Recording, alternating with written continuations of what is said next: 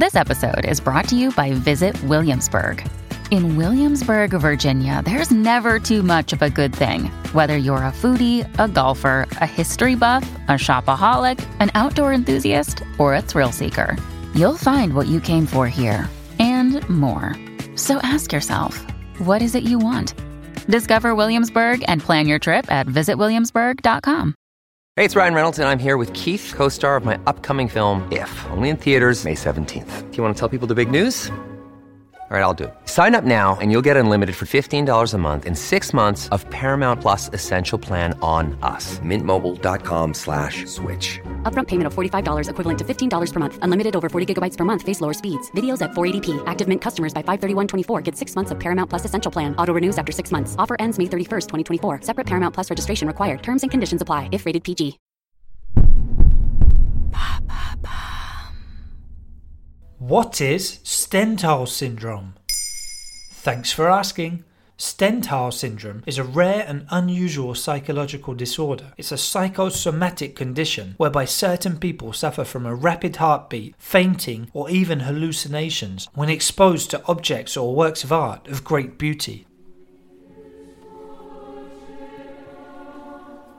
The condition takes its name from a famous French writer who experienced a similar state of intense emotion upon visiting Rome, Naples, and Florence. Stendhal wrote about his visit to Florence's Santa Croce Basilica in a book entitled Naples and Florence A Journey from Milan to Reggio. Here's how he described the phenomenon I was in a sort of ecstasy from the idea of being in Florence, close to the great men whose tombs I had seen, absorbed in the contemplation of sublime beauty I'd reached the point where one encounters celestial sensations. Everything spoke so vividly to my soul. I had palpitations of the heart. Life was drained from me. I walked with the fear of falling. Although there are historical records of others fainting in the presence of Florentine art, the syndrome was only actually named in 1979 by Italian psychiatrist Graziella Magherini. While Stendhal syndrome is not recognized as a psychiatric disorder, it's now commonly used to describe a physical reaction to the beauty of the natural world or art masterpieces.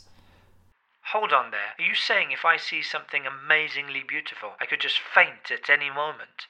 Working at the Santa Maria Nuova Hospital in Florence, Magherini observed more than 100 cases where patients had severe emotional responses to art. These were mainly tourists, including many Americans. In 1989, she released a book named The Stendhal Syndrome, in which she told her story. The cases were divided into three types based on the symptoms of their anxiety or psychotic episodes. The most common profile was a single woman under the age of 40 traveling alone. Symptoms described in the book included dizzy spells, a loss of sense of identity, rapid heartbeat, and hallucinations. Generally speaking, patients recovered after leaving the city of Florence.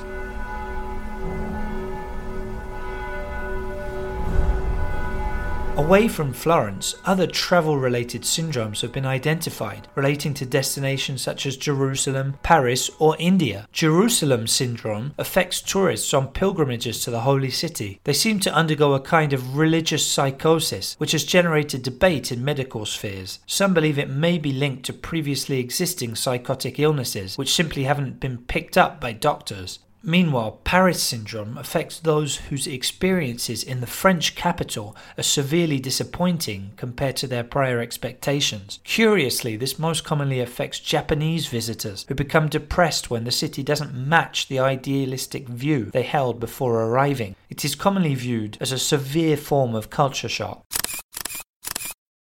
As recently as December 2018, an Italian man suffered a heart attack while viewing Botticelli masterpiece The Birth of Venus at Florence's Uffizi Gallery. British journalist Jonathan Jones believes it's the concentration of so much great art that makes Stendhal syndrome unique to the compact historical centre of Florence. According to Jones, the thrill of arriving somewhere that gathers so much famous art is like meeting all your heroes at once.